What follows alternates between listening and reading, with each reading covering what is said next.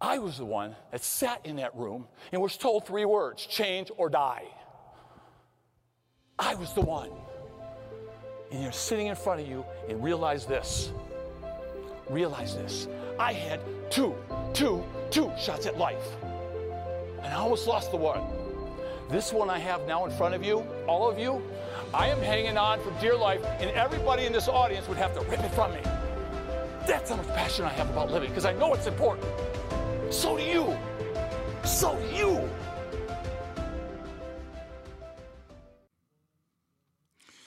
Good afternoon. I'm Michael Knight. Welcome to Change or Die.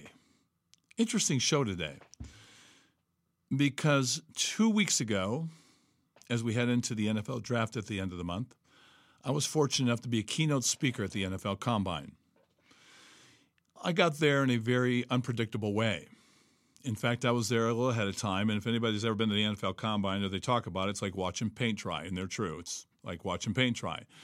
But I told them I'm not going to come down, guys. I love the invitation, but there's someone I need to bring with me, and that's Michael Paul. Because we started about talking about kettlebells. I goes, "What do you guys do for nutrition?" And they told me, and I said, "I think I can help here." So Michael Paul, my nutritionist, flew in from Phoenix. I flew in from Detroit. We went down to Indianapolis for four days, and I got there, and I'm just walking around. I'm going, "Okay, we know we're going to introduce the kettlebell to the NFL combine, the coaches and the players." but there's got to be something else because I'm going, you know, okay, we're going to talk about workouts because you're watching these players and you're walking around saying, hi, how are you? And I'm still not know why I'm there. Yeah, we're still going to talk about the kettlebell, but come on. I mean, it's about working out. Everybody's seen a kettlebell. The players have seen kettlebells. We've all seen a kettlebell. But there was a bigger purpose. So we got there. We're about an hour and a half into the, we're about an hour and a half late for dinner. Mike and I are going to speak after dinner. And Jimmy Kendall comes up to me and says, Mike, we're running an hour behind, hour and a half behind. I said, Well, don't worry about it. We'll be okay. So here we are in a room with about 80 players, and we're all just sitting around. They're tired, they're exhausted, they want to eat, go to bed, start up tomorrow morning. So I stood up and I said, I looked at one of the kids and I go, uh, Why are you here? He goes, Because of my mother and father. I pulled $50 out of my pocket and I gave it to him. I said, Young man, that is the most incredible answer I have ever heard from anyone. You get it. And then I started thinking, well, if it's him, I got time over the next couple days. I want to know about these kids. I want to understand. Because now the lights were going on. As you can see, a little highlight from the NFL Combine. This is a day in the life of this. This is my happy hour on a Friday. You lie. Take your time. I am. I don't know. That's good, man. Yeah, have a seat. All right. Coach Knight, man, unbelievable, man, unbelievable. Just a story to hear from like his mom, man. Like, like he, Coach Knight showed a video tonight. Uh, you know, with him doing like physical therapy and stuff with his mother. She was in the hospital, man, and it actually, man, it, I'm telling you guys, man, it touched my heart in a big way, man. Combine, as you see, we've got an amazing facility here. The combine's the simple part. When Mike was introduced to me by, you know, a good friend of mine, he said, "You got to meet this guy. You got to hear his story." I started to get to know his story. What I didn't know was how much of that story would come to life in Indianapolis. So that's part of it. There you go. So after we got through the first two days, the second group was coming in, and Parker, my videographer, was heading home. I said, Parker, I've got an idea. Something's clicking here because I had a chance to talk to these kids and hear their journeys. I said, I, ha- I got an idea. Call Jeff, see if you can stay the night. I'll pay for your expenses, whatever it takes, but you need to stay because I got to believe something big's going to happen. So we get into the second one, and Jimmy goes, The way you held the attention of those men in the first show, you're going to be the keynote speaker. So before the morning, Jeff and I are down, I mean, Parker and I are downstairs having breakfast, and I go, I want you to take a look at this video and tell me what you think. So I play it, and I look at him. He's got tears in his eyes, and I shut it off. I go, I know the deal. I know why I'm here now. I know why I'm here. So we get to the dinner. We have dinner, and now it's time for Mike to go on. Kids are tired. They've had long conversations with a lot of people demonstrating different things, and now we're going to talk about the kettlebell. No, we're not. We will, but we're going to get to that. I told all the kids, I say, men, stand up, pull out your phones, put the most important person in your life on that phone right now, and I want you to sit down. And I want you to show the men next to you, to your right, to your left, your friends, people you've met, and tell them why that person is the most important person in your life and why and who they are. Then I played my mom's four and a half minute video, the one Parker that and I walked and watched that morning. When the video was done, the men stood up and they clapped. They got it. You see, I'd sat through a couple speeches, and here's what I realized. There was one story of an ex football player, and he was talking about a man who was dying and passed away. And they couldn't get him to talk. And they, he said, you know, they were in the hospital, and they told his wife to hold the phone up to the man's ear so he could hear. He hadn't talked. So he started, this gentleman, this football player, started talking to the guy. And he started mumbling and talking and waking. And, you know, oh my God, the, the wife was amazed. He goes, What are you doing? He says, What are you doing? He says, We're talking about football. So when he got done, he says, Man, I want you to go back to the room. I want you to go back and look in that mirror and go, How much do you love football? And I stopped. And I go, These guys love football or they wouldn't be here. Did you sit down and hear their journeys? Do you know anything about these men? Because if you did, you would know that they love football. Most of them will never have the opportunity you did. I asked them a bigger question because there's a bigger game. How much do you love life? What is your why? Because what I realized at that combine is their journey, no matter football or anything else, was going to take them places if they surrounded themselves with the right people. And I wanted to educate them. Not everybody has your best interest out. Not everybody's going to give you their best. And that's what I realized. And that's what got to these guys was their why. I was making a difference to help them understand what their why was. Is their why big enough? Because if your why is not big enough, you will not change. You will quit. You will quit. So that was how we started it. In that afternoon, I had gone to the gym and I told Parker videotape this. I took my 106 pound kettlebell, and this will make sense, and I did 25 goblet squats. It means nothing to you now, but one of these days it may as we get this tool out to the public, to athletes who need it. So then it was time to wake them up. And here's what happened. If you will, this is what changed my life in the world of strength and conditioning. Whenever ready, kick me in the stomach. In the stomach. Kick me. Go. Kick me. Go ahead. What? All right. On my steel toes, man. So that was a love tap. You put the kid in the place, says, tell me when you're ready. I've seen, I, I've seen nothing worse than a bar fight than what he did to this kid. And in two seconds, he was down on the ground.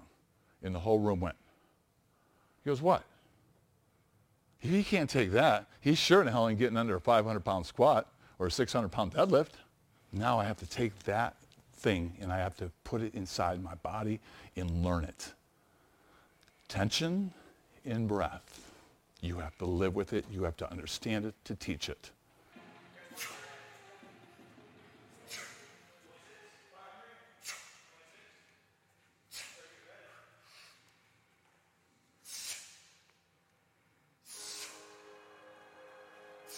That means it's got to look like mine. It's, it's your money against. Me. No, no.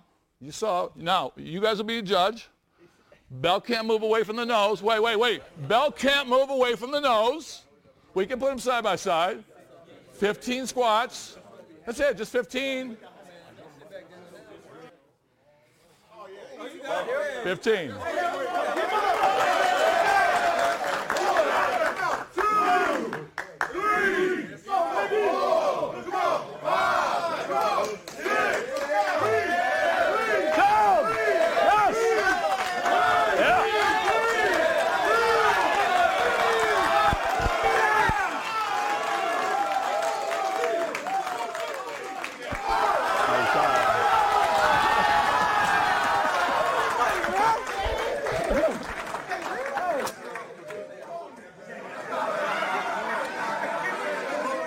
Yeah, he took $100 from me. Here's the kicker he did 15 squats. In that video, when I was at the gym, I had done 25. But I didn't want him to do 25. I wanted to create success. So after he did the 15, then I said, whoa, whoa, whoa, whoa, whoa, wait, wait a second. I did 25. I'll give $200 to one person to do 25. Now they all had to stop and think wait a second. These are NFL prospects. I am 61. So, in other words, you're getting your ass kicked by your father. No, you're getting your ass kicked to someone who's given his life to surround himself with great coaches not fucking certifications, not fucking workshops where you come back and you think you know it all. You get your fucking ass on a plane, you go find the best, you ask them if you can learn from the best, you taste it, smell it, and feel it for a week on your own fucking dollar. That's the knowledge I have, on top of having great coaches. So there was one kid that stood up, and I knew he wasn't going to do it, but here was another lesson we learned at the combine. I turned to him as everybody was going crazy. I knew he wasn't going to succeed. I looked at him. I said, Listen, I'm going to give you the 200, but you're not going to get hurt. You know why I'm going to give you the 200? Because you are a man that believes in himself. He got to 12 or 15. I gave him the 200. We quieted the room down, and I gave him the 200. And there was a lesson in that room. You fucking better believe in yourself because no one else is going to. And we as mentors and coaches can help this because I've had many along the way that took the fat kid who almost died. And then years later, 27 to be exact, believed in my dream because I had people believe in me. And I stood in front of the NFL combine and lived my dream out, part of it. People go, Well, God, he's got such a great story. Why hasn't anybody heard of him? Because I sat my ass in my building for 17 years and I did what God told me to do change people's lives, make them better, give them value. I didn't have time to go out and shake the tree and take take videos and, and appear here and do this. I was teaching. Most of those people don't teach unless there's a photo op. You don't see them teaching the eight year olds, 10 year olds. They're too big for that. Bullshit. Those are the people we can change. Those are the lives we can change. 8 to 80, you walk in my door, I'll show you the difference. I'll show you the difference. And I will show you how powerful that kettlebell can be. Yes, it is a very, very powerful tool. Think about this. Marcus McGrew, who's on my earlier show, swung an 80 pound bell. All the NFL players in that room, the largest bell they ever touched was a 70. Why? Why? I'm going to tell you why. Because we keep doing the same shit day after day, expecting different results. We already know what's going to work. Remember, I told you, if you're waiting for science to prove something out, you are going to be 10 years behind. I'm telling you, we are 10 years ahead. But you don't want to catch us because it's too much fucking work. Kettlebells went from 53. My first swing with a 53, I vomited. Years later, I swung the 100 and thought, man, I am fucking Superman. Now Colin over at Great Lakes over in Canada Kitchener makes them up to 220. I'm swinging it. Now Colin's going and manufacturing 235, 258 pound kettlebells. Why? Because he believes like I do. Use that tool. Get it in your hands. Get it in your son, daughter's hands, your father, your mother. But you got to have a teacher. I will help come teach teachers. You see the passion? Because I'm pissed. I'm pissed that this world is going to hell in a handbag and we don't give a shit anything except for money. Stop it. Stop it. We can make changes, and I intend to be here to make changes. Join me or not, I don't give a shit. But there are going to be people like Marcus that come that need me. I, that's what that's what it's all about. Marcus, eight year old, twelve year old. That's who it's about. If you don't give a shit, your why's not big enough, then you're not going to be able to walk in my room and perform. Because I'm going to stay on your ass, especially if you got kids. You got a wife, you got a husband, you got kids. Shame on your ass. Because I have answers. My team has answers. And this is only one cup of coffee. When do I get the second one in? It's been a great day. First, the NFL dream of living speaking in front of the combine, having Marcus McGrew on, it doesn't get any better than this. I get to put my headset down in a few minutes, go back to work, and change more people's lives. So like I hope I'm changing yours. Get the word out. Let them know I'm here. Call me. Let me sit in front of your people, your businesses, you, your son, your daughter. I can make a difference. Hopefully. I can make a difference. I'm Michael Knight. Have a great night. Some of you, I woke up. You take a step back and go, he, he made this simple. Baby steps. Invest, research, get help from the best. Know who the best are. And then, then the other ones. Kind of thought it was a cute presentation. It was great, good information. It was fun. He was intense. You're going to jump back on your track. And that car is going to ride. And it is inevitable. I'm telling you right now, it is inevitable. That somewhere along that line, that car, that track is going to collide with a wall. And I'm praying to you right now. I'm praying to God, your families, and everything, that there's not someone standing in front of you and looks at you and greets you with change or die.